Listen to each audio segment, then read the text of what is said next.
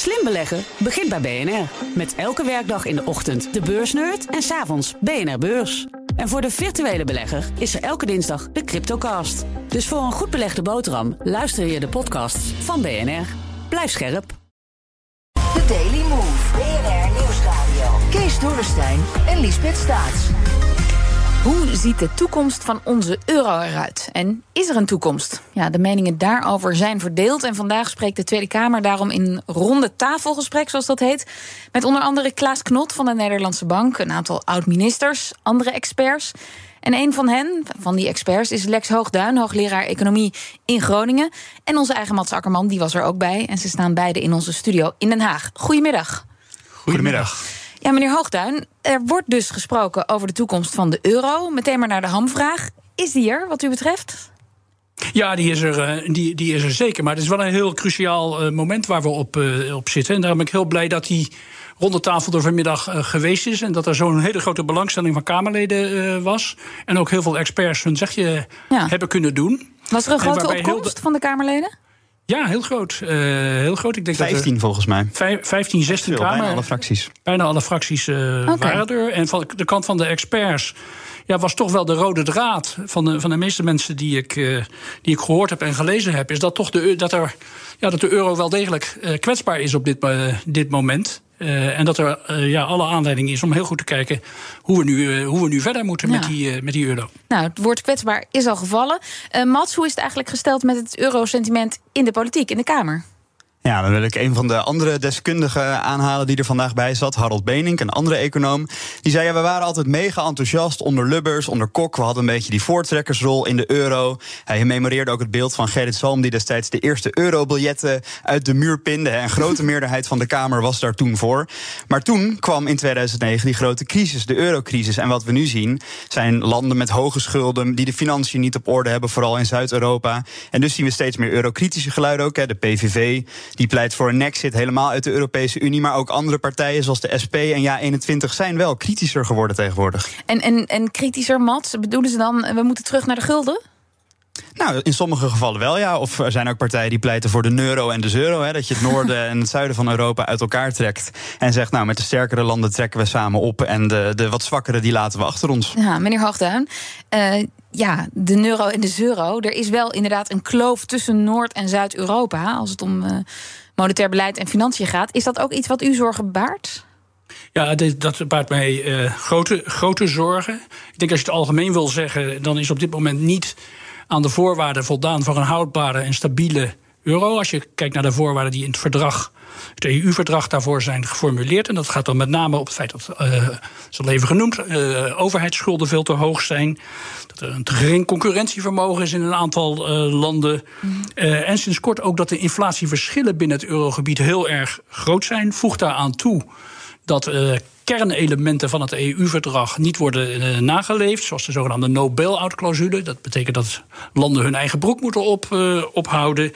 Uh, en ook het verbod op monetaire financiering van overheidstekorten. Dus de ECB die mag niet de tekorten van overheden financieren. En ja, de facto feitelijk is dat op hele grote schaal gebeurd de laatste jaren. Dat zijn dus kwetsbare thema's. Maar ziet u dan ook hoe we die kloof of kloven kunnen dichten?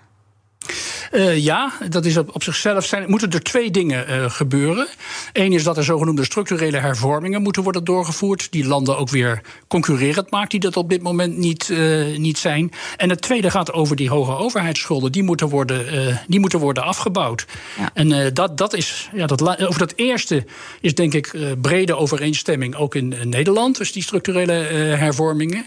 Over het tweede, dat schulden moeten worden afgebouwd, denk ik dat, als ik vanmiddag luister, dat daar ook best brede overeenstemming uh, over is. Alleen over het hoe. en wat voor soort euro je dan, dan krijgt, daar zijn, daar zijn wel forse meningsverschillen.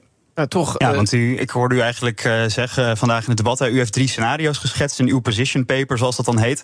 Uh, Pieter Grimwis van de ChristenUnie die vatte uw drie opties eigenlijk samen als optie 1: doormodderen met wat we nu doen. Optie 2: soevereiniteit afstaan aan Europa. En optie 3: uit de euro stappen. Nou, dat sloeg je misschien een beetje plat, maar kan ik dat zo samenvatten? Uh, de eerste twee, de, nee, denk ik. De, de eerste twee wel, wel, wel, correct. Hè? Dus doormodderen. Hè? Doorgaan op de weg waar we op uh, zitten op dit, uh, dit moment. Ik misschien straks nog iets meer over uh, zeggen. Twee is inderdaad de verdere Europese integratie naar een gezamenlijke begroting gaan. Uiteindelijk naar een veel meer politiek ook samen doen. dat, is de, dat is de tweede, de tweede optie. En de derde optie is eigenlijk terug naar de uitgangspunten en de filosofie van het verdrag van, van Maastricht. Maar, maar welke van de drie scenario's is dan het meest ja, realistisch? Nou, ik denk dat realistisch. Het gaat hier om de vraag welke, welke kant hè, willen we op met elkaar. En uh, wat voor, voor mij heel, heel belangrijk was vanmiddag om op tafel te leggen. dat in de, als je de Nederlandse discussies vaak kijkt. Dan, is het, dan wordt er gesuggereerd dat er een soort onvermijdelijkheid is. om in dat doormoddelscenario mm. mee te gaan. Want dat het alternatief is helemaal uit de EU stappen. En dat willen heel veel mensen, mijn inziens terecht niet. Wat ik heb willen aangeven is dat er uh, twee andere mogelijkheden uh, nog zijn. En dat je daar als econoom alleen maar van kunt aangeven wat de voor- en nadelen economisch daarvan uh, van zijn. Maar dat het uiteindelijk ook een politieke keuze, uh, politieke keuze is. He, bijvoorbeeld in dat scenario waarin je zegt: Nou, we gaan echt verder integreren, dan geef je soevereiniteit op. Uh, dan ben je ook bereid uh, om ja, in toenemende mate geld aan, aan andere landen in Europa. Mm over te maken. Of je dat wilt of niet, is, uh, is niet, uh, uiteindelijk niet een. Economische alleen, vraag, een, maar een politieke. Uh, is een politieke ja. vraag. Van, wil, wil, je dat politiek of niet? Dus, maar, maar, toch, meneer, meneer Hoogduin. Want de Europese Commissie, over dat politieke gesproken. praat sinds eind vorig jaar over dat er in heel Europa soepelere begrotingsregels moeten komen. Want anders komen landen sowieso in de problemen... Uh, vanwege ook de coronacrisis en, en, en de schulden die eraan uh, gekoppeld zijn. Is dat dan de juiste weg?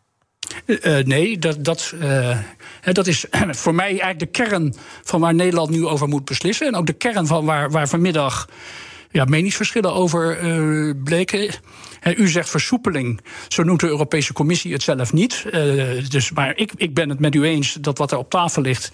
is, is een, een vergaande versoepeling. Ik zie niet uh, hoe, de, hoe dat kan bijdragen aan het ja, sneller terugbrengen van, van schulden. Maar als dus er strengere regels komen... dan lopen de landen in het zuiden toch hartstikke vast. Nee, kijk, ik denk dat het, het is eigenlijk relatief, uh, relatief simpel wat dat betreft. He, dit gaat over een herziening van de regels die er zijn. Uh, volgens mij is het Eigenlijk heel simpel. Het enige wat je moet schrappen is de zogenaamde 120ste regel. Hoeven we het misschien niet uitgebreid over te hebben. Maar wat dan overeind blijft staan is dat je van alle landen, dus niet alleen van landen die nu hoge schulden hebben, vraagt om binnen vier jaar hun tekort terug te brengen tot een half à 1 procent. Als je dat doet, en je doet dat met vertrouwen en overtuiging... He, dan gaan die schulden gaan vanzelf, uh, gaan vanzelf hmm. dalen. Dus het echte, het echte probleem is dat uh, ja, een groot aantal landen niet die cultuur heeft van begrotingsdiscipline die Nederland wel de laatste 50 jaar heeft ontwikkeld, die Duitsland, uh, die Duitsland heeft, en eigenlijk niet nee. ja, het niet kan opbrengen. Ja, want dat is ook een vraag die in het debat terugkwam: van, hè, als het de afgelopen 22 jaar sommige landen niet lukte om uh, te hervormen en zich aan de regels te houden, waarom zouden we dan nu kunnen verwachten dat dat de komende jaren opeens wonderbaarlijk wel gaat lukken? Ja, nee, dat is een heel, uh, dat is een heel terechte. Uh, een heel terechte vraag. En als dan de oplossing is om, om maar ja, de regels te uh, versoepelen. Kijk, wat we dan aan het doen zijn. De, de, de euro heeft een heeft een doel, namelijk een, een, stabiele, een stabiele munt van een sterke economie. Uh, en, als we, en daar, horen, daar hoort een gebruiksaanwijzing bij. En dat, die staat in het, uh, in het verdrag. En als we nu zeggen van ja, maar die, uh, die gebruiksaanwijzing die volgen we niet. En daarom werkt de euro eigenlijk niet. Laten we nu de gebruiksaanwijzing maar veranderen. Dan zijn we bezig naar een ander product ja. te, te, te bewegen. En dan bewegen we toe naar wat ik een Latijnse emu heb genoemd. De bedoeling oorspronkelijk van de, uh, van de EMU was dat landen bij elkaar werden gebracht. En dat er een beweging zou plaatsvinden naar de sterkste landen. En waar we nu eigenlijk naartoe aan het bewegen zijn, is dat er een omgekeerde beweging plaatsvindt. Dat we bewegen naar de zwakkere landen. En dan, dan eindigen we met een Latijnse EMU. En dat is een, een, een EMU met een structureel te hoge inflatie, te lage rente. Uh, maar, heel, heel matige groei. Meneer Hoofdman, ja, de, de, de, er is al vaker een botsing geweest. als het ging over de wens van hervormen vanuit het noorden naar het zuiden. Um, uh, Klaas Knot heeft zich daar nu wel opnieuw over uitgesproken. Hè? Die zegt er moet daar hervormd worden. Ja. En ja. Mats, hoe, uh, hoe werd dat in dat ronde tafelgesprek gedeeld? Nou ja, de vraag is natuurlijk, hè, die hervormingen, volgens mij is er een hele brede consensus over dat die nodig zijn. Nou, dat geeft de heer Hooglaan ook al aan. Maar de vraag hoe die, dit is toch een lastiger te beantwoorden vraag. En uiteindelijk, als je gaat hervormen, hoe ga je dat dan handhaven? Want dat is iets wat Europa, ja, daar moeten ze nog uh, over praten, hoe ze dat dan precies willen gaan doen. Ja. Um, en Mats, ik uh, begreep van jou dat de PVV nog een vraag stelde. Wanneer denkt u dat de bom gaat barsten als het gaat over de euro? Uh, ja, ja, want inderdaad, oud-minister Hogevorst was er ook. En die zei, nou, er moet geen taboe zijn op het verlaten van de euro. En daarop zei het PVV-Kamerlid: Dit is een bom die sowieso gaat barsten. De vraag is alleen nog wanneer. Ja, ik kan het misschien aan Lex Hoogtuin vragen: gaat die bom barsten? Ja, kijk, ik denk dat uh, wat we aan het uh, doen zijn, is eigenlijk het, het, uh, de patiënt in coma houden. Het managen van, de, van het feit dat we. Maar noemt u de, de euro een patiënt in coma? Ja, er is een, als je die, die te grote schulden als een uh, ziekte ziet, laat ik, het zo, uh, laat ik het zo zeggen, dan wordt op dit moment wordt niet uh, de ziekte echt bestreden en aangepakt en opgelost. Maar wordt, er, ja, wordt de patiënt in coma gehouden of wordt het gemanaged, hoe je het maar noemen wil, waarbij de, de ECB ja, voor een achtervang zorgt. En het probleem daarvan is dat het, daardoor de ECB niet goed kan functioneren. Dat de ECB bang is om de rente te verhogen als dat wel zou uh, moeten, omdat dan die schuldenproblemen uh, enorm gaan op, uh, opspelen. Hier moeten we het bij later bij deze ernstige diagnose. dank jullie wel, Lex Hoogduin, hoogleraar Economie in Groningen... en politiek verslaggever Mats Akkerman. BNR Headlines. De hele dag binnen- en buitenlandse politiek. In Nederland hebben we geen munitiefabrieken. De hele dag economie. Vijf dagen in de week bezorgen, dat kan niet uit. De hele dag technologie. Amerikanen weer op de maan. Heb je eigenlijk geen tijd, maar wil je toch op de hoogte blijven? BNR Headlines. Het laatste nieuws, maar dan in het kort. Ga naar je podcast-app en abonneer je op BNR Headlines.